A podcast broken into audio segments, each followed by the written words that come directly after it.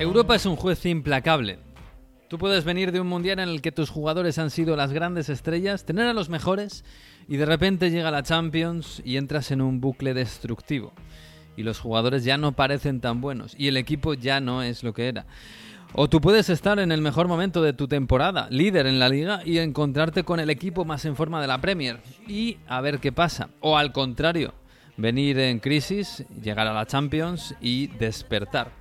Esto es Europa y Europa marca siempre, marca siempre la pauta. Bienvenidos al episodio 19 de Onda Fútbol. En Onda Cero.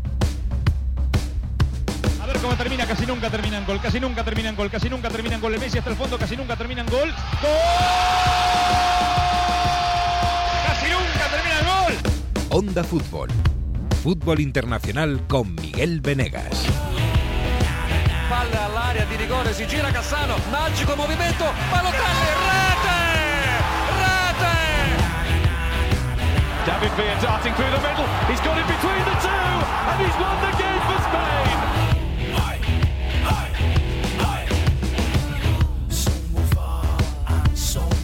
Pues sí, Europa está aquí para dictar sentencia de lo que, de cómo están los clubes europeos y cómo están los grandes y las crisis y las no crisis y las- los resurgimientos y todo, todo, todo, todo, todo.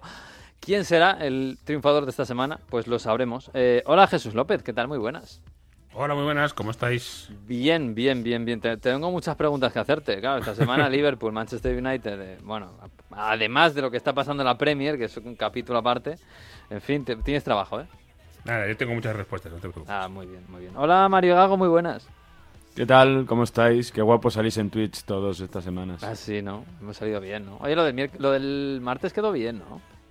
Está guapo ahí, hombre, celebrando el gol de Brian Díaz, con Manu, con la gente que le miraba extraño en el Parque de los Príncipes. sí. Pero estuvo guay, estuvo guay. Hemos descubierto que en el Parque de los Príncipes la gente ligeramente fuma. no sabemos cuánto legalmente, pero Manu no, Manu muy... Ma- Manu, Manu es correcto. Manu, Manu, muy bien. Hola Manu Terradil, muy buenas. Bonjour, ¿cómo estáis? ¿Qué tal? Hola, ¿qué tal a todos?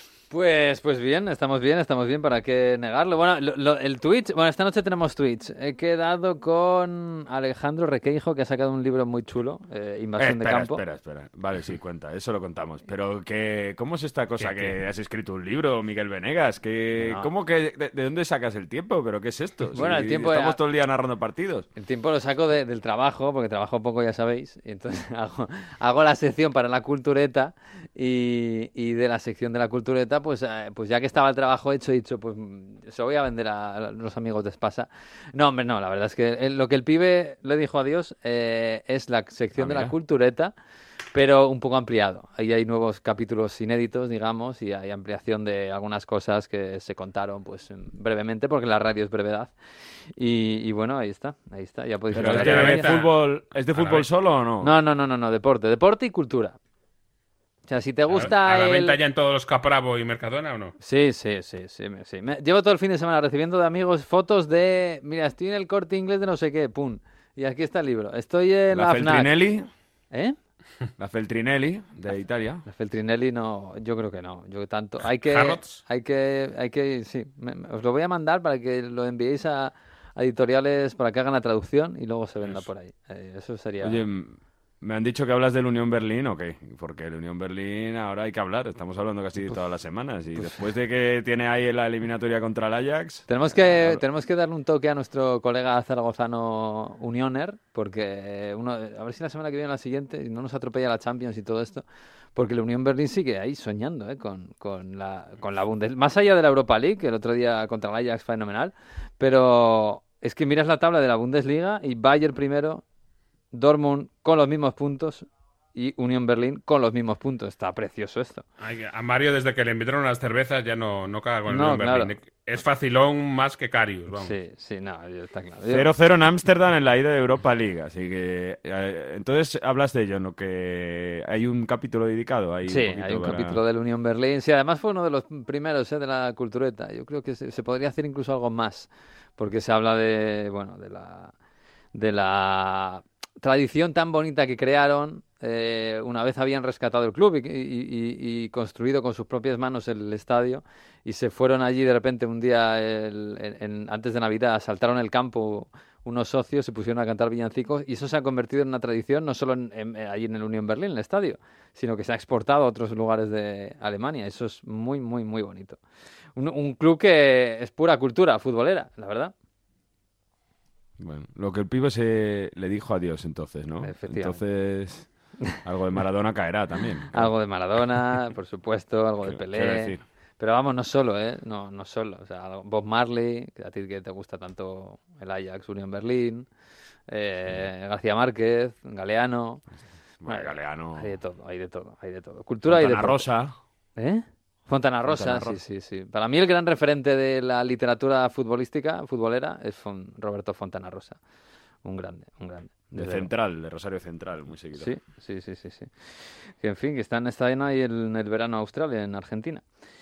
Bueno, pues sí, esta noche a ver si hablamos un poco de libros con Requeijo, que ha sacado un libro muy chulo que se llama Invasión de Campo y que a algunos os va a gustar mucho. Es un alegato contra el fútbol moderno, no sé si mercantilizado, no sé cómo llamarlo. Pero bueno, habla- hablaremos. Y el martes, mañana, va a haber Champions en Radio Estadio con el Madrid.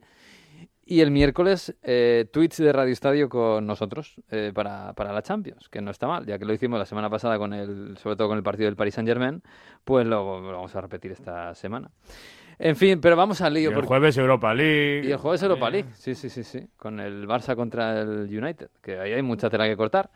Que mm, vamos a hablar de Francia, ¿no?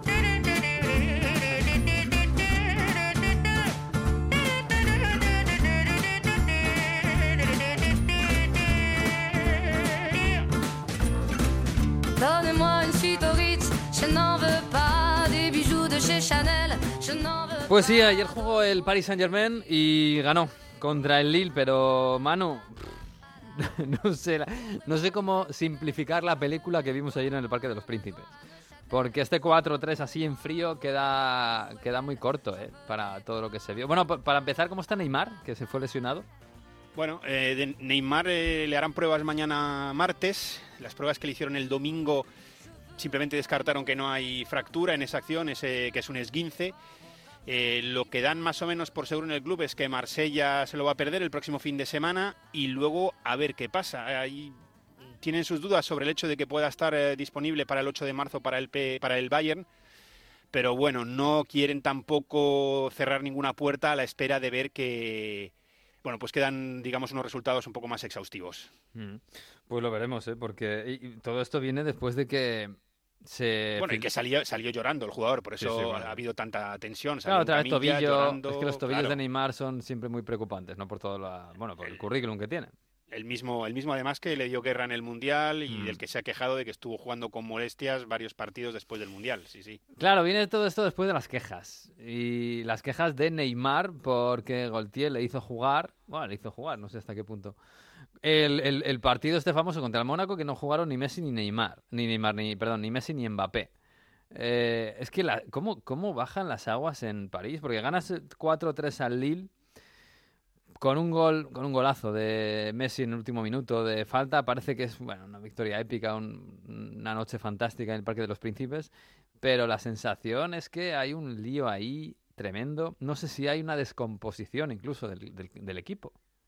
Sí, eh, yo lo que comentaba en Radio Estadio es que no, que no deje el gol de Messi, ¿no? que no oculte la realidad. Mm. Es decir, el, el gol fue un golazo de falta en el 95, antes de que lanzase él, cuando iban 3 a 3, todo el estadio estaba coreando su nombre, pero hasta el momento del gol uno echaba un vistazo a las redes y estaban machacando a Neymar, a, perdón, a Messi literalmente. ¿eh? Y luego es que el partido es para verlo, es decir, el PSG empezó ganando 2-0, un- el primero un golazo de Mbappé increíble que se va de tres rivales, pero es que lo- luego te remonta el Lille en el Parque de los Príncipes y se pone 2-3 arriba y hasta el 87 no empata, no empata Kylian Mbappé de nuevo y luego te llevas la victoria y todo eso aderezado con esa imagen que hemos visto todos de Luis Campos bajando a, la zona técnica, a la zona del banquillo, hacía espavientos, eh, daba la sensación de que daba indicaciones. A mí me parece una imagen bastante, no, no sé si decir de equipo en descomposición, pero rozando casi el absurdo y no a la altura de un club que aspira o que quiere ganar la Champions y ser uno de los mejores de Europa. Desde luego, el que queda, el que queda, no sé si retratado, pero em, a una altura muy baja eh, y perdiendo absolutamente todo el estatus y, y, bueno, la jerarquía, es Goltier, que está viendo cómo su equipo está perdiendo en casa contra el Lille, le remontan a tu equipo y de repente baja tu jefe de el palco y se pone a dar indicaciones a tus jugadores. Eh, esto para Goltier es duro, ¿eh? Sí, es que la imagen que das del entrenador es muy extraña. Eh, vamos, si queréis, a escuchar lo que ha dicho él y cómo lo ha explicado y luego lo comentamos. Pero ha hablado en rueda de prensa al respecto y la verdad es que no ayuda mucho a, a la imagen del club y a la suya propia lo que ha dicho Goltier en rueda de prensa, como decimos, de- del hecho de que Luis Campos, el director deportivo, haya bajado a la zona del banquillo durante el partido. Dice que no hay problema porque no hay no ha dado indicaciones técnicas, pero que no lo había visto, que él Pero, estaba hombre, mirando al campo. Hombre, hombre, un señor, tu jefe se, se mete en tu terreno y, y- y empieza ahí a hacer cosas y no lo ves. Venga, hombre. Sí, me extraño, sí. Además es que el- el- esta es una parte corta, la, la respuesta fue mucho más larga y abordaba también el hecho de que bajase en el descanso Luis Campos en el último partido contra el Mónaco, se encarase con Neymar y con Marquinhos, eh, que también lo hiciese después del partido y él lo que repetía es no hay injerencia, no hubo ninguna injerencia, no es un problema, es alguien apasionado que quiere ganar. Bueno, a ver, evidentemente no va a salir a, a explotar en la rueda de prensa, yo creo, sobre todo teniendo en cuenta que la temporada aún está viva porque todavía no estás fuera de la Champions pero a mí me parece que la imagen que da de Galtier es muy mala, muy mala. No, terrible. No, no él mismo, sino el hecho de que Luis Campos baje ahí, claro. Y, y, claro, el que él salga a rueda de prensa y, no sé, haga como que no ha pasado nada, da, da una sensación de, bueno, de él, pues intentar capear el temporal y, bueno, que pase el tiempo y ya me echarán y me pagarán lo que me tienen que pagar y, y oye, pues eh, aquí no se puede hacer mucho más. A, a mí alguien en, el, en la redacción, eh, cuando, cuando remontó al final el, el París, cuando bajó Luis Campos, alguien me decía, baja Luis Campos porque los jugadores están echando a Goltier. Eh, claro, yo, no sé, más allá de las teorías conspiranoicas, me cuesta creer que el París tenga tanto control sobre los acontecimientos como para remontar un partido que se había dejado ganar en el 95 con un gol de falta. Pero bueno, por especular, Sí, pero yo creo que si de verdad le quisieran hacer la cama, la haces después, digamos, de una derrota contra el Bayern. Hmm. Hipotéticamente hablando, ahora no tiene sentido. Porque no ayuda y porque no le van a... O sea, yo soy Al Gelaifi, yo no echo hoy a Galtier, aunque pierda. Hmm. Porque creas una, una sensación de inestabilidad y, y el Bayern viene el 8 de, de marzo. Entonces creas una sensación de inestabilidad y a quién pones. Si es verdad que ya están filtrando, eh, que hay cierta parte de la directiva que le gustaría un regreso de Tuchel, están filtrando que Algelaifi y Tuchel nunca cortaron ¿no? la, la comunicación, los puentes, pese a su salida. y otra vez Pero- a girar la rueda, ¿no? Claro, pero es que eso no ayuda, no. Y, y aparte, si tú quieres hacer la cama y quieres perder, es decir, tú fíjate, Messi, que tiene una falta, la tiras fuera. Claro. sea, no, sí, sí. No, lo- un lo- penalti- no, la, la especulación era, ha tenido que bajar Luis Campos porque el equipo estaba perdiendo para echar a Galtier. Y llega Luis Sí, Campos y el equipo remonta. Bueno, no sé.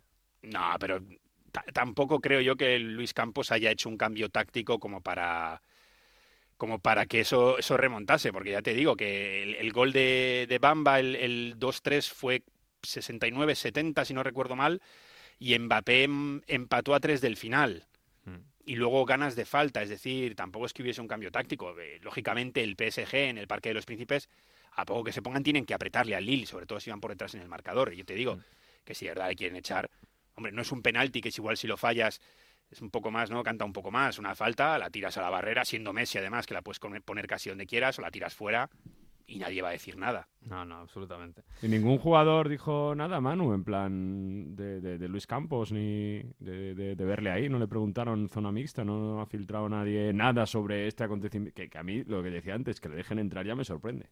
Sí, porque es verdad que en España eso no creo que es, no es legal. Eh, que, yo que sé, que un director deportivo de cualquier club, salvo que tenga carnet de entrenador, o no, incluso eso, no, salvo que esté acreditado de estaba alguna forma detrás. STAS. Él estaba por detrás, no estaba en el banquillo ahí eh, junto a él. No, de hecho a, a Mbappé le, le entrevistaron justo después del partido y fue todo muchísimo más tranquilo. Y al propio Galtier le entrevistaron después del partido, ¿no? La, la- la Mm. televisión que tiene que tiene acceso.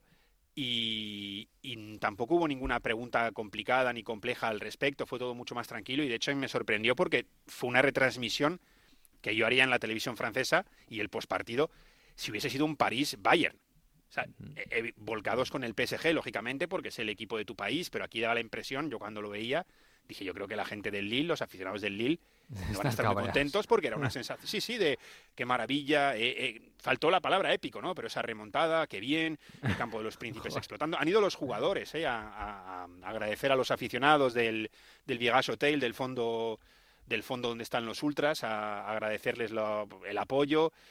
Pero es lo que decía, que, que ha terminado el partido en un estado de éxtasis, eh, con ese gol de Messi, esos cantos de Messi, Messi, Messi, em, pero que en cuanto se enfríe un poquito, o bueno, después de que se ha No, ido no, enfriando no, poco escucha, a poco, ci- 5 de marzo, Bayern, Claro, eh, ba- ocho, eh, ocho. Allianz Arena. 8 8 de marzo. Acaba el partido y el Paris Saint Germain está eliminado de la Champions, que ahora mismo es lo más probable. No digo que sea lo que vaya a pasar, pero tiene más posibilidades de ganar el Bayern que el París.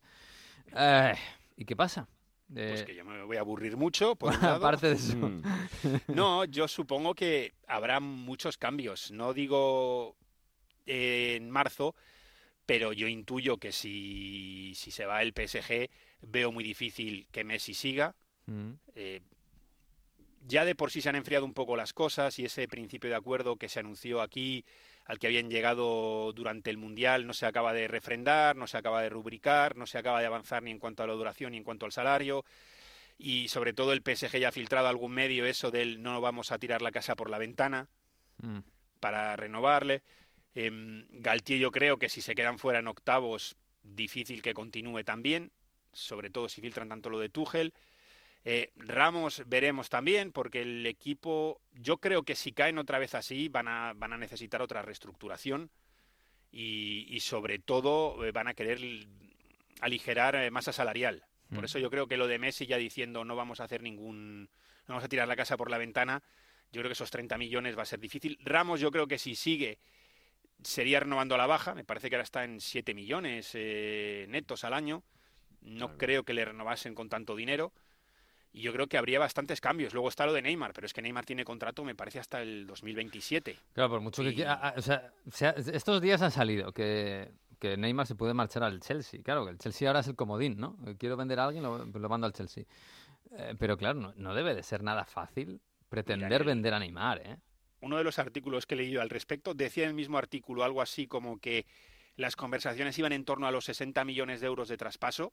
Y en ese mismo artículo, otra fuente decía, no, pero eh, en París están intentando o no, no les importaría que se fuese libre si el Chelsea eh, asumía toda la ficha. ¿no? Un- un- Entonces, ya de, de- de cobrar 60 millones a dejar que se vaya libre, yo creo que lo segundo el, el PSG lo aceptaría. ¿eh? Sí. O sea, si ahora Neymar dice, me dejáis, yo me voy aquí y no me pagáis un euro más, Lo que yo no Eh, sé si un- algún club europeo, eh, yo no hablo a lo mejor en Arabia hay alguno, pero europeo al- se, presta- se pero prestaría eso, ¿eh? no lo sé. son 30. 30 tiene- millones, tiene ¿no?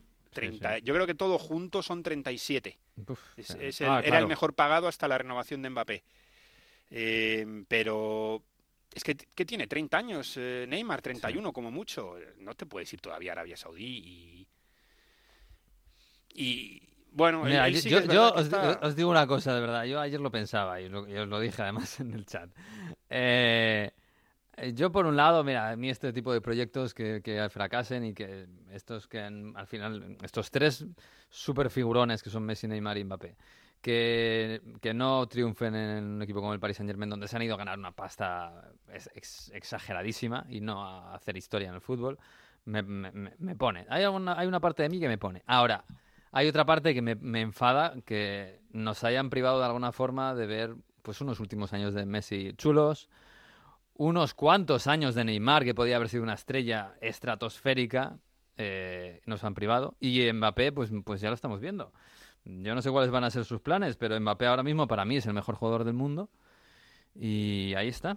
Salvo algún conato en la Champions que me parece que se va a acabar pronto, salvo el Mundial que nos demuestran lo buenos que son. A mí me, hasta me cabrea, ¿eh? Estar viendo en, a estos tres en el Paris Saint Germain, pues así, No pasando las sentencia. temporadas ahí como si no, como si no pasara nada. Como si Que el tiempo Mbappé no- puede remontar la eliminatoria al solo en, en Múnich. Puede ¿eh? Ser, Sí, puede ser. pero, pero hay un detalle del partido de Múnich, ¿eh? que yo no quito importancia a lo que hizo Mbappé, que fue tremendo, porque Neymar y Messi estuvieron en el partido y no hicieron ni cosquillas al Bayern.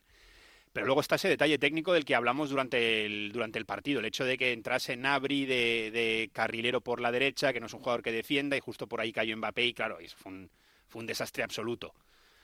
Pero que Mbappé puede sí. El- la diferencia que hay en, el PSG este año es que no se ha construido un equipo solo de estrellas. Es que han venido Renato Sánchez, ha venido Vitiña, ha venido Fabián, ha venido Soler, ha venido Equitique. Es decir, se intentó dotar al equipo de una segunda línea de jugadores, no de superestrellas, pero de jugadores, digamos, de cierto nivel, que no está acabando de, funcionar. Es decir, Renato Sánchez, ya hay aficionados que bromean con el famoso loft y este el verano que viene eh, hay, que, hay que deshacerse de él, porque está teniendo muchas lesiones, pero es un jugador que no lo estaba haciendo mal la temporada pasada. Vitiña maravillaba eh, a principios de temporada y ahora pues eh, no está teniendo su mejor nivel. Y luego Fabián y Soler que acaban de llegar y, y de ellos, eh, de hecho, bueno, Fabián últimamente parece que se está haciendo ya más sitio. Soler empezó algo mejor con los goles, pero le está costando algo más. Yo vuelvo a decir que me parece que es mucho porque le ponen aquí, allá, aquí allá. Claro, ahora es que juegas es- en Manu, ataque. son momentos. A mí y, me- Claro. y me da, yo cuando fichó Soler por el París me dio pena. Cuando fichó Fabián, que fíjate que Fabián quería irse de Napoli hace tiempo, me dio pena también que se fuera para allí. Porque es Bueno, que me da la impresión Fabián de que es un, un- un agujero en el que se meten futbolistas con mucha calidad y que se meten ahí para, para desaprovecharse absolutamente. Y, me pasa con estas tres superestrellas, también pasa con, con Fabián y con Soler, y con Sarabia en su momento, que también era un gran jugador. Claro, bueno, Fabián yo sí le veía con opciones. Soler, el tema es que en cuanto dijeron que iba a entrar en la rotación para, para los tres de arriba, dices, es que la rotación de los tres de arriba te va a dar muy pocos minutos importantes. Pero bueno, pero es que luego esta misma semana, eh, supongo que lo viste, salió Galtier a defender a, a estos dos jugadores. También defendió a Vitiña, por, porque la prensa, y eso es una, una cosa que me parece que es tal cual y que la he venido comentando en algunas semanas, tira a matar cuando son Soler y Fabián. O sea, las notas del equipo son tremendas. O sea, eh, un 3 por aquí, un 3 por allá. eh, además es que a mí me, me- me sorprende porque las notas del equipo tienen incluso un componente matemático. No te dicen cuál, pero si marca un gol o hay una El asistencia, algo más tienes. Y de repente ves que Soler marca y le ponen un 3, desastroso, horrible. Y luego Equitique, que ha sido totalmente invisible, un 5. Dices tú, Estarán contentos pasa. los del Fantacalcio en Francia. no, pero, pero claro, eh, eh, tuvo que salir Galtier a decir, oye, eh, es que este mismo club el año pasado pedía, pedía tiempo para, para Messi, que supuestamente es uno de los mejores del mundo. Y, y dices tú, ¿qué pasa? Que Equitique sí, no, no pasa nada, hay que darle tiempo, ya veremos. Y luego Soler y Fabián, en cuanto se puede, le- les atizamos. No, me parece demasiado fácil. Me parecía demasiado fácil. Y, y ahí yo creo que Galtier estuvo bien diciendo, oye, ya está bien. Sabes que, que Equitique ha valido o va a valer, porque es cesión con opción de compra obligatoria, 40 millones, ¿eh? 40 millones. Que valió más que Soler y, y, y Fabián Ruiz juntos. Y ahí está, ¿eh? Sí, sí, sí, sí. Tiene mala que pinta. no se me enfade Quitique, pero... eh, No, no, no. lo que Pero es que, es que, está. de verdad, a mí me, me da la impresión de que son fracasos eh, anunciados, de verdad. y que, que es muy difícil que eso salga bien. Mm, No sé, ahí. No sé si es el club, el vestuario, las estrellas, no lo sé. Pero ahí mm, es que no, no se anuncia un triunfo general. Pero bueno, Oye, lo- Manu, no te aburras tanto, ¿eh? Si te vas a aburrir, que el Nantes a lo mejor das la sorpresa el jueves a la lluvia. Combuagué, Combuagué contra Allegri. A ver. ay, ay, ay. Vaya golazo de Blas el otro día y viendo la, cómo bien que se defiende el Nantes, ojo, ¿eh? Sí, sí, sí. Ojo. sí, Ludovic Blas muy bueno, el portero Lafont también es muy bueno. Hmm. Tienen ahí jugadores que de hecho no sé cómo siguen todavía en el. A esos en le ponen bien en el Fantacalcio ese del equipo, ¿no? Vale, vale. Sí, sí. No, no, y, y son buenos, eh, son buenos. Son buenos, sí, sí, sí. Oye, La lo que, le, Fue- que- lo que le queda al. París, el 26, es decir, este fin de semana, Marsella, Velódromo, Sí. después el Nantes en casa, el Nantes este de, de la Font y, y Y Ludovic Blas Blas, y después el Allianz Arena. Así que la hora de la verdad para el Paris Saint Germain. Y como salga esto mal, el día, al día siguiente, el 9 de marzo, va a ser... uf, va a Pues Sí, ser y- la y hoguera de las han- vanidades. Claro, no, no. Y, y hoy han ganado, que se podían haber puesto unas circunstancias en las que se podía haber puesto el Marsella a tiro de piedra, ¿eh? a Mm. tres puntos, teniendo en cuenta que van al Velodrome el fin de semana que viene en la Liga. Pero finalmente han sacado el partido adelante. Pero si hubiesen perdido, Pues se vienen curvas, mano. Yo creo que deberías eh, ponerte en forma estos, estas tres semanas que vienen y eh, atarte los machos, como suelen decir. Y, el y- y problema es que para la tormenta. sí, el problema es que algunas curvas ya han llegado y no las han cogido bien. Ya. Vamos a ver si, si logran enderezar el rumbo aquí. Sí, sí, sí, sí. Bueno, que sé que tienes plancha, así que te dejamos libre. Un abrazo, ¿eh? Un abrazo. chao, chao.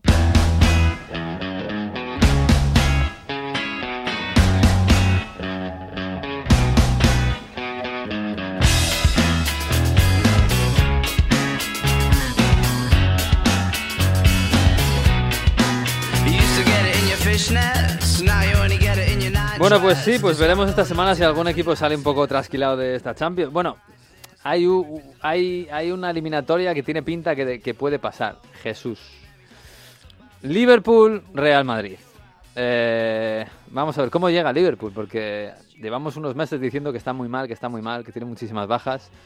Y lleva dos victorias consecutivas con la portería cero.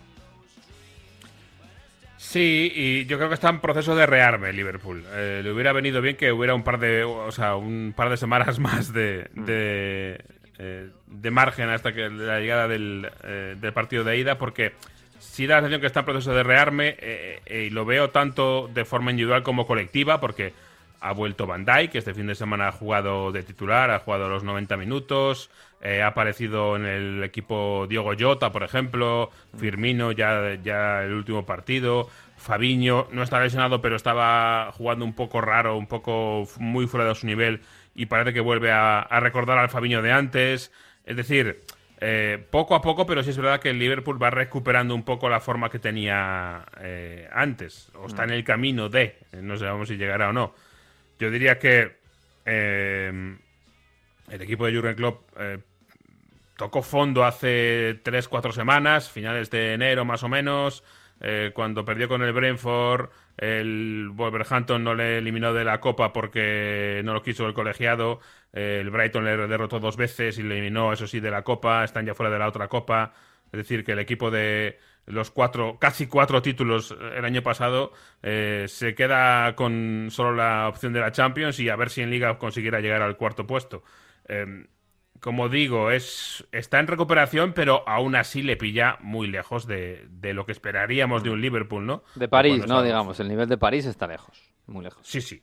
O el, de- el del año pasado, el de los últimos años. No, no está ni mucho menos ahí. Pero es verdad que es este es el, el partido, la eliminatoria del año para ellos, porque es lo que les queda. Hmm. Eh, la liga obviamente no la van a ganar, veremos si son cuartos ya gracias, Eh, las copas no las van a ganar, así que lo único que les queda es la Champions. Eh. Y por ahí puede ser un rival peligroso en el sentido de, de estar herido, pero bueno, eh, yo prefiero jugar contra el Liverpool así que, hace 12 Mm, meses. Hombre, desde luego. Oye, y, no, si, y si fuera no Liverpool... tiene tan lejos el cuarto puesto. ¿eh? No, está, eso estaba mirando yo, que ganas al Newcastle, que es el que marca ese puesto, y en realidad estás... eh, A eh, ver, no lo tiene tan lejos y empieza a ganar partidos. Sí, Hombre, Sí, pero Claro, son claro. siete puntos, son siete puntos con dos partidos menos. Quiero decir que si Sí, ganan los que en tiene realidad- pendientes, se queda un punto. ¿eh? Yo más que al Claro. Tottenham, que tiene dos partidos más, como dices tú, me, me fijo en el Newcastle, que tiene un partido más que el Liverpool, que si, que si lo gana estaría, sería el cuarto, el que marca la Champions, y ahí está Liverpool a seis, a seis con un partido menos, con lo cual A ver, gana. sí, pero sí sigue ganando. Claro, decir, entre el 2 de enero, entre el 2 de enero y el 4 de febrero, en el Premier consiguió un punto. Sí, sí, sí. sí. Tres derrotas, eh, una, un empate a ceros. Con lo cual, a ver, eh, sí, eh, posibilidad tiene de llevar, pero. No, que ha cogido eh, aire, me refiero, que ha ganado Newcastle, Sí, sí. que justo es el que marca esa Champions. Y bueno, ya no lo ve tan lejos, que es que hace unos días era, bueno, pues igual hay que plantear la temporada que viene sin Europa, ¿sabes? Eh, quiero decir que por lo menos llega con, con más moral. Sí, desde luego, eso sí. Yo creo que llega una dinámica ahora positiva, con la flechita para arriba, aunque parte de muy abajo, Mm. pero sí llega con la flechita para arriba. Como digo, tanto eh, colectivamente como me parece más interesante el tema individual. eh, de toda esta tra- travesía en el desierto se lleva, pues por ejemplo, lo de Stefan Bajcetic, que Mm. Apunta como que titular, ¿no? quedar. ¿O no? Pues tiene pinta, sí. Eh, el otro Oh. día jugaron Henderson, Fabiño y Bajcetic como titulares. Es verdad que ya hay un cambio porque ya no es Bajcetic el ancla del equipo, digamos, sino Mm. que ese puesto lo ha recuperado Fabiño en los dos últimos partidos, en las dos últimas victorias. Así que yo apostaría porque Fabiño va a tener continuidad eh, por ahí.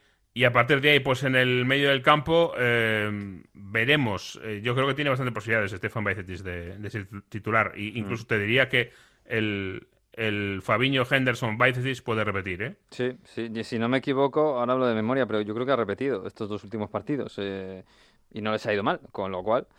eh, arriba, Sala, me imagino que Gakpo, que además está marcando goles, tampoco está brillando, pero está marcando goles. Y, y Salah está en, un- en buena forma, aunque últimamente es verdad que le están fallando un poquito los goles.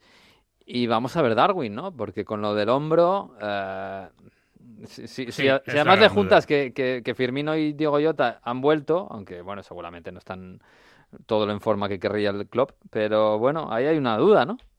Sí, a ver, yo me guardo la duda de Diego Jota, ¿eh? que es verdad que ha jugado todavía poquito y por lo tanto físicamente estará, eh, estará imagino, en un momento precario, pero eh, tanto él como Firmino ya están disponibles y pueden ser una sorpresa si la quiere dar eh, Jürgen Klopp. Pero aparte de eso, sí, como dices, la gran duda es Darwin Núñez, que caía mal, se, se doblaba el hombro, eh, caía sobre el brazo mal doblado. Mm, Ha dicho Klopp que era una, eh, una lesión muy dolorosa, pero que no tenían muy claro la seriedad de, de la misma y que tenían que hacerle pruebas. Parece que está Bueno, mejor que Mario, me parece. Esa clavícula está en su sitio. Sí, por lo menos algo, algo tiene ganado. Y a partir de ello creo que va a ser la duda que tengamos. No sé si Klopp nos la eh, aclarará o no en la rueda de prensa previa. Me imagino que no. Pero aparte de eso no hay mucho más. eh, Bueno, yo, como yo- dices, yo no sé, tengo la duda. Claro, Klopp es muy fiel a sí mismo, siempre. Pero claro, yo tengo la misma duda que, que planteaba en la final de Champions. Ese Vinicius, atacando en velocidad a la espalda de Alexander Arnold, que, eh, Klopp tiene que pensar algo, ¿no?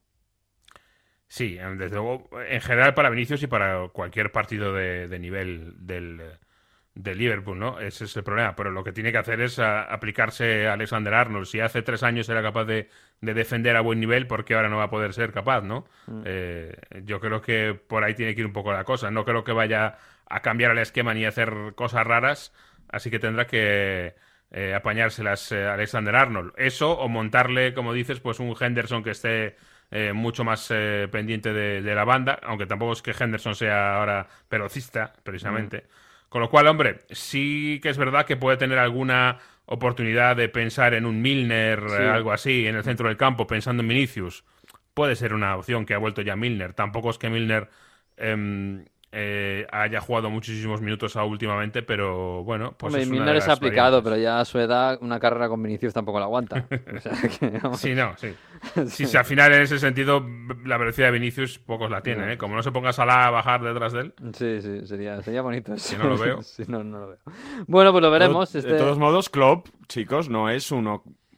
No, no es un Guardiola que en un partido clave se inventa y hace No. el falso 9. No. O sea, Klopp es un entrenador que el 4-3-3 lo ha utilizado siempre en el Liverpool y que no nos deberíamos esperar nada raro, ¿no? En, Sí, en el sí ha sentido cambiado alguna tácticamente vez, o... alguna vez ha cambiado a, a algo más ofensivo, digamos, a jugar más Sí, un de 4-2-3-1. poner en el centro del campo un delantero Sí. y entonces eh, de esa forma eh, le da otro, otro cariz al equipo. Pero sí es verdad que, a ver, lo que pasa es que como el equipo está tan inestable, yo me creo cualquier cosa, porque eh, ha cambiado mucho, por, por primero por decisiones y después por lesiones.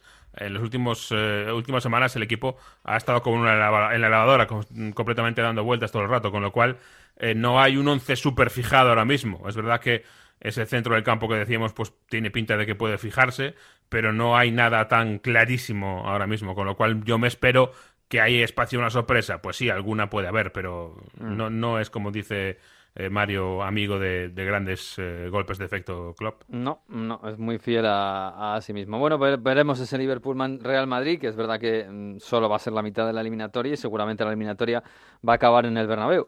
Eh, el City va a jugar contra el Leipzig, bonito partido, lo veremos el miércoles. Y el United, United-Barça, que no es una eliminatoria de Champions, pero podría serlo perfectamente, incluso podría ser una final de Champions. Y sobre todo viendo cómo están los dos equipos y viendo el partido de ida que hemos tenido, que ha sido francamente bueno. Eh, claro, si ves lo de este fin de semana, Jesús, pues eh, bueno, es un poco ahondar en lo mismo. Un United mejorado, con un Rashford estelar y, no sé, ca- casi pues, pues eso, tener cuidado con, con los espacios atrás por la velocidad de, de Rashford, de Gea que está bien bajo palos y bueno, un equipo que está también con la moral muy alta. Sí, eh, un equipo que está con la flechita para arriba. Probablemente sea el, yo creo que el equipo de la Premier en mejor forma ahora mismo, en mejor momento, Manchester United. Eh, quizá no tanto resultados porque ha tenido algún tropezón por ahí últimamente, pero sí en cuanto, si unimos resultados y, y pinta, ¿no? Y sensaciones, yo creo que sí que lo es ahora mismo. El, el equipo... Está a tres del en- City, ¿eh? Claro, está solo al 3 de, a 3 del City, que no es mucho, eh, y por tanto está a 6 del, del Arsenal. No es. No está descartado para pelear por la Premier League, digámoslo así. No es el favorito, eh, no es fácil que llegue, pero no está descartado ni mucho menos. Eh, está esto abierto y yo creo que eh, los tres tienen, tienen opciones eh, de llegar a, a conquistar el título. Así que por ahí eh, sigue siendo para mí una amenaza que los de Arteta van a tener, van a tener que por, lo menos tomárselo en serio. Em, a partir de ahí, bueno, es curioso. es- Esto no es ya que no sea una eliminatoria de Champions, es que no es una eliminatoria de Europa League, es un playoff. Ni siquiera llega a la eliminatoria de Europa League y es probablemente, o es- ha sido para mí el, partido de ida más eh, atractivo que hemos visto. Eh, vamos a ver, no lo tiene nada fácil el Barça, no ha tenido ninguna buena suerte con, con el eh, bombo esta vez, em, pero yo creo que sí, que el, el equipo es... em, el United es accesible. Por ejemplo, en el partido de este fin de semana le hemos visto sufrir bastante a la espalda. Es verdad que eh, aprovechó Tenac para hacer algunas variaciones, para hacer eh, rotaciones. Casemiro estaba sancionado y no estaba y es, es un hombre importante en la estabilidad. Pero el, el Leicester, que no es tampoco este año un equipo tan eh, peligroso, en la primera parte les creó muchísimos problemas a la espalda de la defensa con, con muchas carreras tuvo que hacer De Gea dos o tres buenas paradas. Eh, lástima para Leicester que ya no está Bardi como solía estar. Ha sido esta la temporada de su bajón, porque un partido como el de la primera parte con, con Bardi a buen nivel podía haber sido eh, muy delicado eh, para el United. Sí, desde luego, porque el Leicester no es, no es el Leicester que hemos visto en los últimos años. Desde, bueno, el año pasado ya tampoco lo era. Bueno, pues, eh, pues veremos, va a ser el jueves en Old Trafford. La verdad es que dos escenarios espectaculares eh, para esta semana, los equipos Sí, españoles. da una circunstancia de que el Madrid y el Barça van a jugar en, en el eh, espacio de dos días eh, en, en un área de 50 kilómetros casi, eh, entre Liverpool y Manchester. Es Sí. decir, no creo que se haya dado muchas veces eso eh, fuera de España. No, no, y en dos estadios tan míticos como Anfield y, y- y- y Old Trafford. Bueno, Un pues lo día veremos. con calma, Jesús, tienes que explicarnos lo de Garnacho, ¿eh? Que, eh, lo de na- nacido en Madrid, que va a jugar con Argentina. Bueno, esto todavía Nacido no- en Madrid, criado Eso- en Madrid, pero argentino de corazón. Claro, eso ha pasado mucho. ¿No te acuerdas de Treceguet? Ha pasado toda la vida eso. ¿eh? Los argentinos Sí. son muy argentinos. Ya, pero... Bueno, no sé. Si o sea, no, sí, llamamos un día a Escariolo y nos lo cuenta. No hay problema. y Tañolo... Exacto. Sí, Boloña sí. hasta ahora. Sí, sí, sí. Bueno, pues sí, la verdad es que sería un sería bonito ver a Garnacho con la selección española, pero me parece a mí que no. Que no tiene, Tiene, bueno, que tiene pintaza, ¿eh, Garnacho? tiene pintaza, tiene pinta. Y todavía es elegible, ¿eh? Por España. Tiene que jugar cuatro partidos con la selección argentina y todavía no los ha jugado. Pero bueno, al final es una decisión suya personal y no parece que vaya a cambiar de opinión. Y oye, está en su derecho, por supuesto. Que, mm, bueno, la Premier, a ver, yo creo que el, United no está pa- para soñar en la Premier por, por- porque lleva 10 años en una travesía en el desierto que, les tiene muy alerta.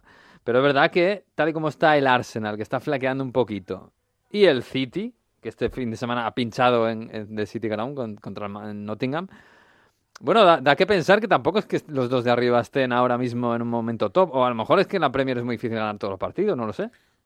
Sí, yo creo que se ha acabado un poco, o por lo menos este año no está sucediendo, eh, esto que hemos visto en los últimos dos, tres años, o tres, cuatro años mejor dicho, de que el City y el Liverpool tenían una regularidad absolutamente increíble y a prueba de bombas.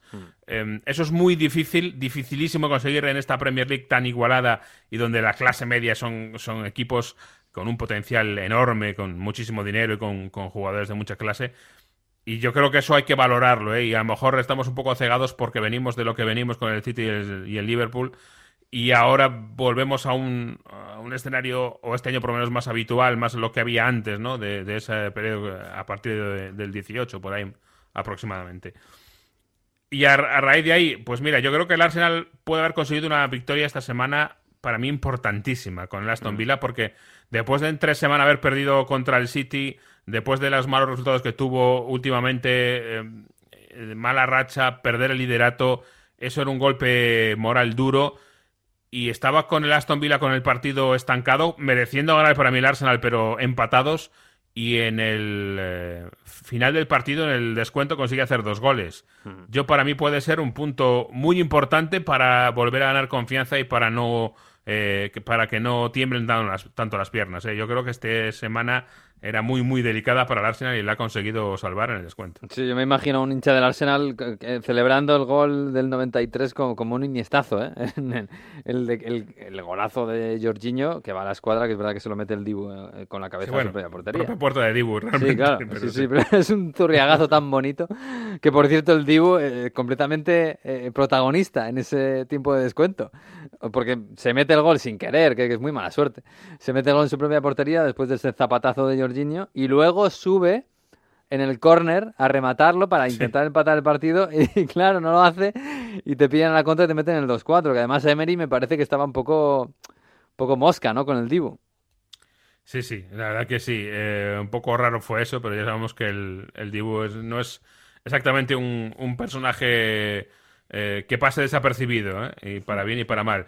Eh, por lo tanto, así está el Arsenal y por cierto, mientras tanto, que ya queda poquito, eh, creo, para que vuelva Gabriel Jesús. Hombre, Que to- todo este periodo post-mundial lo hizo sin Gabriel Jesús, que se, se lesionó durante el, el Mundial eh, de Qatar en un entrenamiento al principio de- del torneo en Doha y aún sigue sin poder jugar. Se suponía que, que para finales de febrero o primeros de marzo debería estar de vuelta. No tenemos noticias, pero vamos a ver. eh, por ahí tiene que estar la cosa, no puede estar muy lejos. Pues eh, es importante, ¿eh? porque Enquetea no lo está haciendo mal, pero claro, hay una diferencia grande entre, grande entre Gabriel Jesús y Enquetea, ¿eh? bastante Me grande. acuerdo porque estuve, estuve en Doha, eh, después de la lesión de Gabriel Jesús, estuve en la zona mixta de la selección de Japón y se lo le pregunté a Tomiyasu por la lesión de Mm. Gabriel Jesús y no lo sabía y se quedó con una cara de susto. Ay, me acuerdo de la pobre cara de susto de- del pobre Tomiyasu que no sabía nada y cuando le comenté lo de la lesión, uf, eh, se le vino el mundo encima al pobre. Mm. Uf, le- Primero por su compañero, por supuesto, pero después porque sabe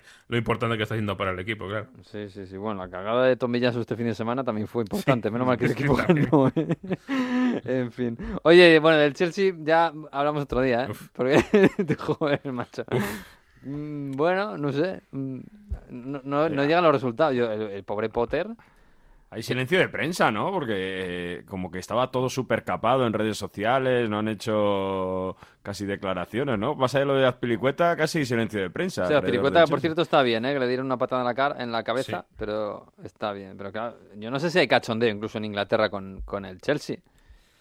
Pues un poco sí. Em, es raro porque es verdad que, que se veía que, es- que era un equipo que, que podía ir para arriba, que se le veía que empezaba a jugar mejor. Eh, obviamente es un- una plantilla o por lo menos un once completamente nuevo después de- del mercado de invierno. Pero claro, es que llega un momento que la cuerda se puede romper y, y Graham Potter, que además es, era su primera oportunidad en un grande, después de haberlo hecho fantásticamente bien en el Brighton, eh, no lo tiene fácil. Vamos a ver eh, qué es lo que decide, porque yo creo que esto va, va a depender exclusivamente de la cúpula del, del Chelsea, que además, como sabes, es un consorcio con lo cual no hay una sola voz, habrá diferentes puntos de vista en el asunto, pero sobre todo Boeli se quedó muy comprometido con Potter después de todo aquello de Tuchel, de decir que no lo echamos porque eh, no comparte nuestra visión a largo plazo, pero, Hmm. pero Graham Potter sí. Así que vamos a ver si. Pues igual si les venía mejor ganar la Copa Europa con Tuchel que compartir la visión de, de, Potter, ¿eh? Iba a decir de Harry Ya te digo. De Potter. Sí, es muy gracioso lo, lo que sabemos del verano de, de Tuchel, que se eh, estaba todo el día eh, Boel y los nuevos eh, dueños tratando de tener relaciones, eh, reuniones con él y, y Tuchel intentando escapar de las reuniones. Lo que quería era estar con su equipo, con el equipo y entrenar y de, que le dejaran de tanta reunión eh, corporativa, digamos. Quería escapar del mundo corporativo. Uf, sí conozco más de uno que también piensa lo mismo, ¿eh? que cuanto menos reuniones mejor. En fin, pues lo veremos. Esto, pues el juez va a ser la Champions, seguramente, por lo menos a corto plazo. Eh, bueno, Jesús, no sé, tú sí quieres escuchar aquí la música de Mario. Sigue con los Sanremo, ¿eh? O sea, que tú verás. Pero Luego- le, sa- le saca, le saca más partidos a Remo Mario que, que Shakira su rotura con sentimental, ¿eh? Sí. Madre mía. sigue Luego la, luego, la banda, luego la bailarás en unas vacaciones por ahí, Eh, en algún ser. país europeo. Puede ser. Hala, un abrazo, Jesús. Venga, adiós. Chao.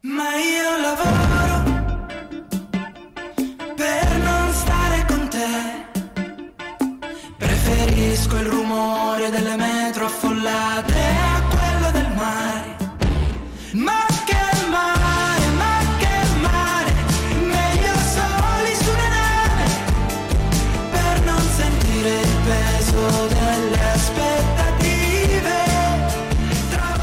Mario, ¿esto qué es? Con la PS Di Martino. Esta es la canción eh, Splash que presentaron en San Remo. Todavía yo os dije que voy a traer las canciones que siguen sonando en Italia después de San Remo durante este mes, porque mm, más allá de, su, de Marco Mengoni y el Duevite que ganó, las canciones luego sonan por aquí, pues eso, un montonazo, y, los artistas aprovechan estas canciones para luego sa- sacarlas. De hecho, eh, la canción de Colapese Di Martino del año pasado, de música leyerísima, la ha reversionado Ana Mena en español no hace tanto y está sonando, yo creo, en España bastante todavía. Ha Así sonado, lo ha que- sonado mucho, sí.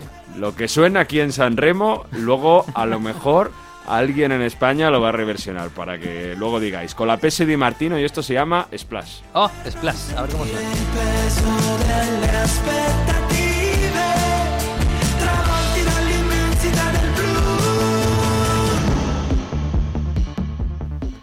Bueno, pues tirando de San Remo, que ahí está Mario, va a estar todo el año tirando de San Remo, de San Remo, así ya tiene ya tiene ya el trabajo musical hecho. Y, bueno, tenemos eh, tenemos al Inter y al Napoli en capilla, como diría un clásico, para una Champions que no sabemos si le van a traer eh, si le van a traer buenos resultados. Pero bueno, yo creo que con cierto optimismo. Bueno, sobre todo el Napoli, claro. El Napoli ganó el viernes otra vez con su fórmula de siempre: Karabskelia y Osimen. Karabskelia y Osimen. Y así, martillo pilón. Y, y vaya golazos, además. Es que Osimen hizo un gol al imposible, han dicho por aquí, gol incluso a la Maradona, porque se deshace el mismo de dos defensas y después se va casi sin ángulo eh, para, para marcar a Consigli en el 0-2 del Napoli al, al Sassuolo. Al final es un Napoli, venimos comen- comentando todas estas semanas, que más allá de que todos los intérpretes están haciendo un fútbol fantástico y que están concentrados y que no cometen errores, es esa mentalidad eh, de, que creen que pueden hacerlo y que, y que lo hacen. Y es el gol de Osimen, es la gran demostración. Sabe que físicamente está al top, sabe que está en racha, que le entra todo, lleva 18 goles en 19 partidos. ¿eh? Es porque se ha perdido mm, por lesión en esa primera parte de la temporada donde jugaba yo Simeone, sobre todo en Champions. Bueno, pues lleva un gol cada 89 minutos jugados en Serie A. Eh, Es una burrada esto. Esto eh, lo superará Haaland como mucho, pero no hay nadie en Europa. Si no, si no estuviese Haaland, estoy seguro que toda Europa hablaría de, de- de lo que está haciendo Simen, porque está más en racha que, que ningún delantero en otra gran liga, ¿no? Hablábamos antes de Manu de quién marca gol, que si el PSG que quita- criticaban a Messi y demás. Bueno, es que Simen lo está haciendo fantástico. Y claro, con estos números, con Carasqueli haciendo otro golazo, también con asistencias, con, con, con una imagen que es fantástica. Sale a lo Zeman. ¿Tú te acuerdas de Zeman en la Roma y, y en el Pescara? Que Sí. baten desde el centro del campo y están todos en la línea. Sí, sí. Pues en el Parece un equipo de momento... rugby, ¿no?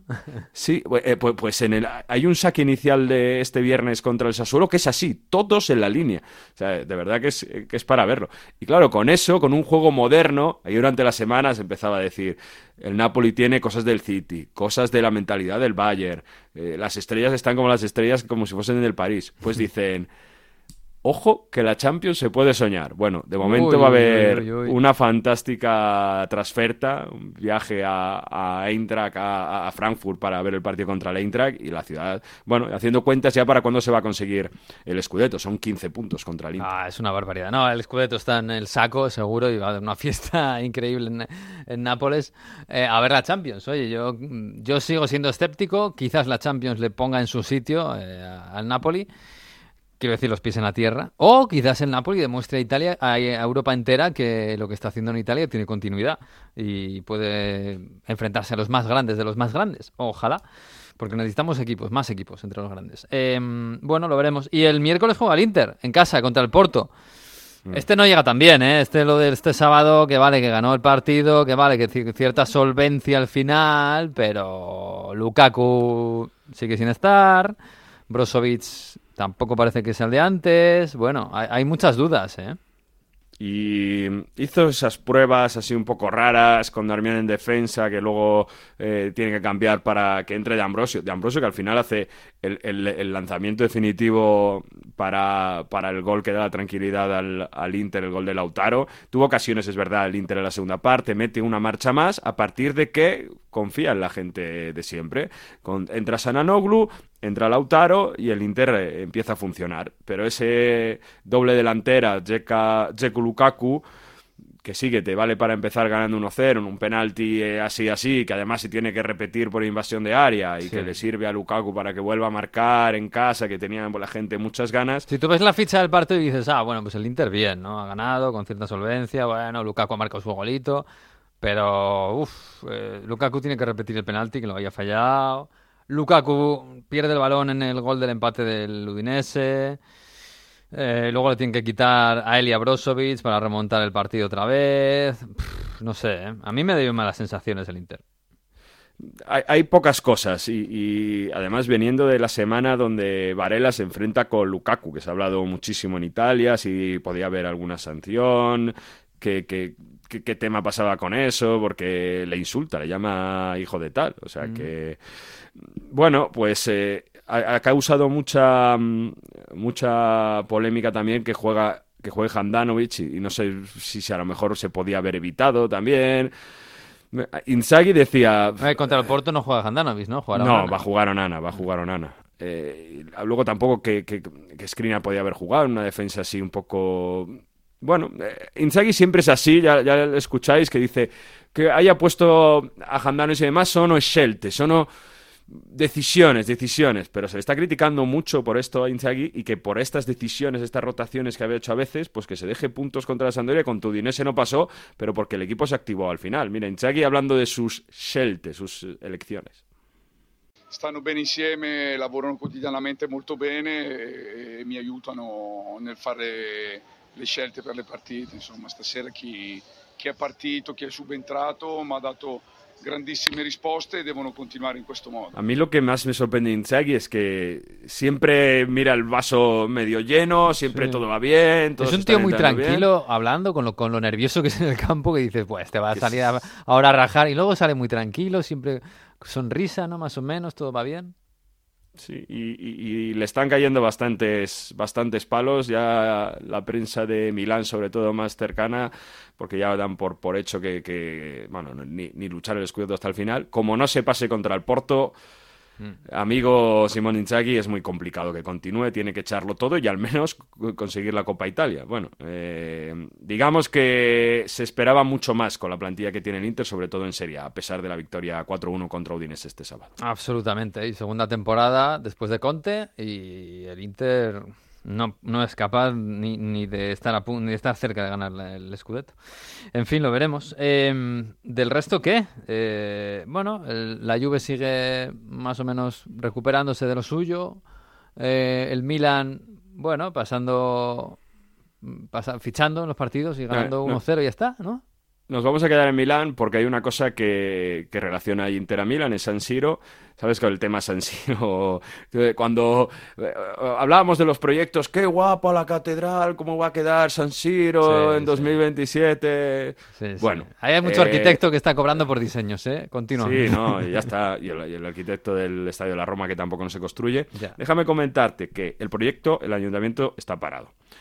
El proyecto de tirar San Siro no lo quieren tirar, porque lo consideran un monumento y por tanto no se puede tirar San Siro y levantar otra cosa. Además, donde jugarían el Inter y el Milan mientras tanto, habría que, se tendrían que ir a Brera, o bueno, em, un tema complicado. Eh, el tema está tan eh, parado, tan enredado en el tema público, en las instituciones, ha tenido que venir, ha venido Jerry Cardinale, que es el propietario americano del Milan ahora, se ha juntado ahí con Zhang, el propietario chino del Inter, el presidente, no propietario, bueno, la familia Zhang, y ya se están valorando, ya se están valorando desechar ese proyecto y llevarlo a otro sitio, fuera de Milán, en la zona del Otto, en la zona de las afueras de Milán, para que haya ahí un terreno vacío y que se pueda construir. Por San Siro ya está lejillos, ¿no? Del centro.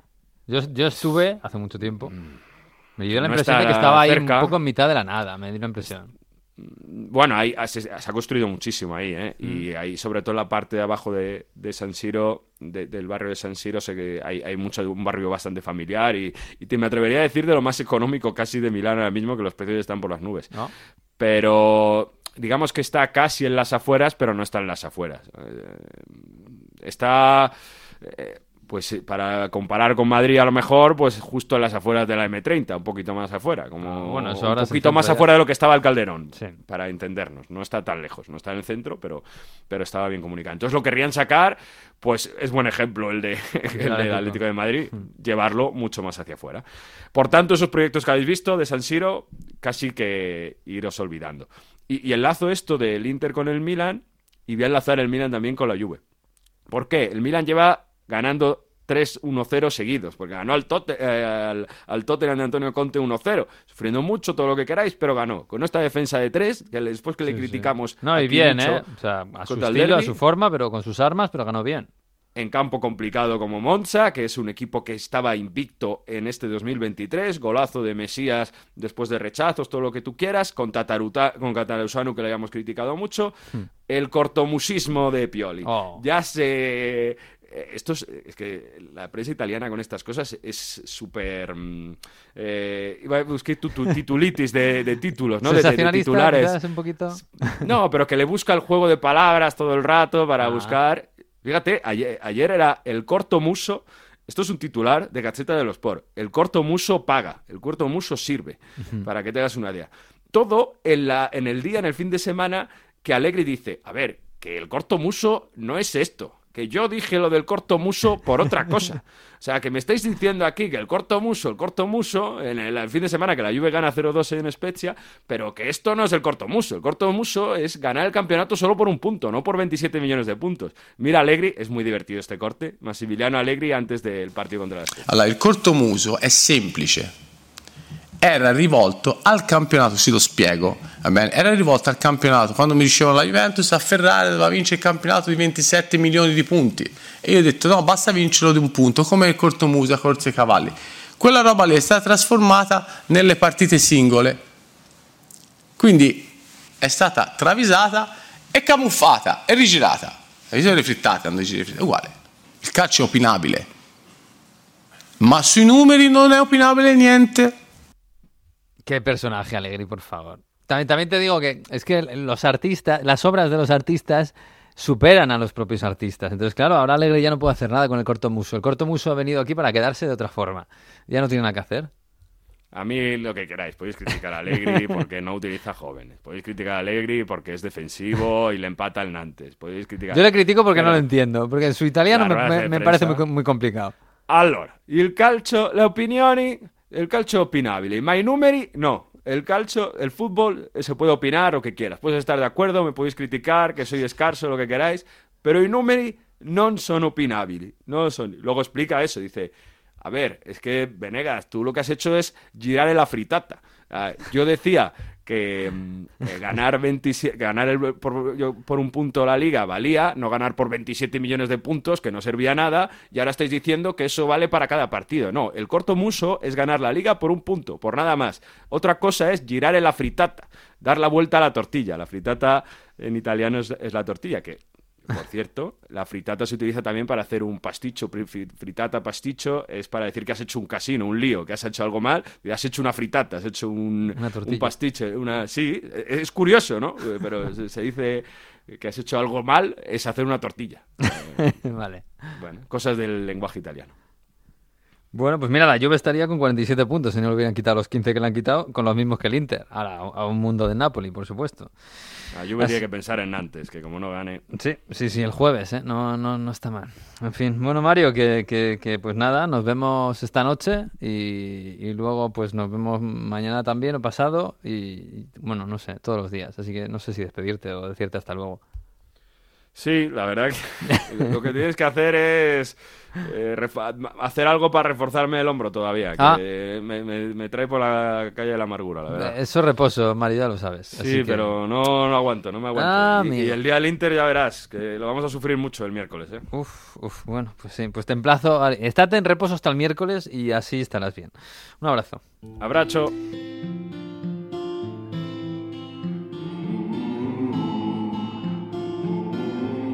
Pues sí, nos vamos a marchar, pero antes llega el profesor Víctor Gómez con sus cuadernos de Heródoto, su curso de Historia Futbolística 2022-2023. A ver qué nos cuenta esta semana tan bonita del mes de febrero. Esta semana se ha celebrado el Día Internacional de la Radio y es por eso que este programa de hoy nos lleva a los inicios precisamente de la radio y el fútbol. Seguro que muchos de nuestros radioyentes se preguntarán cómo y cuándo fue el primer partido retransmitido por las ondas radiofónicas. Nos, remontamos a Inglaterra un 22 de enero de 1927. La BBC pasó a la historia por ser el primer medio donde se pudo escuchar la retransmisión de un partido de fútbol. Era de la First League, la primera división inglesa del momento. El partido fue en Highbury. El Arsenal se enfrentaba al Sheffield United. Los Gunners fueron los pioneros gracias a George Allison, un periodista que tuvo la idea de retransmitir el partido de fútbol de su equipo. No pudo llevarse a cabo su idea hasta pasado el 1 de enero de 1927, ya que al convertirse, gracias al Real Decreto Yolar Cartes, la BBC en una corporación pública, ya con este nuevo estatus, la emisora británica pudo emitir sin ningún tipo de trabas desde el estadio del Arsenal, ya que el fútbol era considerado un evento de interés público. Pero esta idea tenía una gran duda por parte de la BBC y era que los radioyentes si serían capaces de entender el desarrollo del partido. Y es lo que el comentarista creyó que no iban a entender. Y aquí llegó la gran idea de Lance Siebeking, productor de la BBC, que creó una plantilla que dividía el terreno de juego en ocho partes numeradas cada una de ellas. Esta plantilla era publicada cada semana en el semanario Radio Times y gracias a este método los radioyentes podían saber en qué parte del campo se estaba desarrollando el partido. Antes de acabar, decir únicamente que la primera retransmisión radiofónica del fútbol español fue la final de Copa de 1927, disputada en el estadio de Torrero del Real Zaragoza, y que tuvo como protagonistas al Real Unión de Irún, quien levantaba su cuarto trofeo y al Arenas de Guecho. Fue emitido por Unión Radio, un embrión de lo que posteriormente sería la Sociedad Española de Radiodifusión, es decir, la actual cadena SER. Cerramos este capítulo de Fútbol y Radio, los orígenes de las retransmisiones de esta hermosa pasión.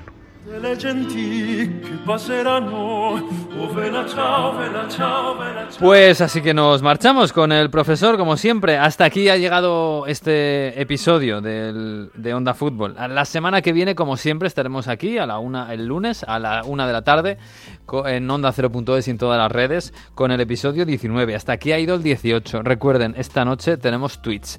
Mañana Champions en Radio Estadio. Pasado Champions en Radio Estadio Twitch. Y el jueves también Radio Estadio en Europa League. Esto es un no parar. Así que disfruta de la semana que podéis con mucho fútbol. Adiós.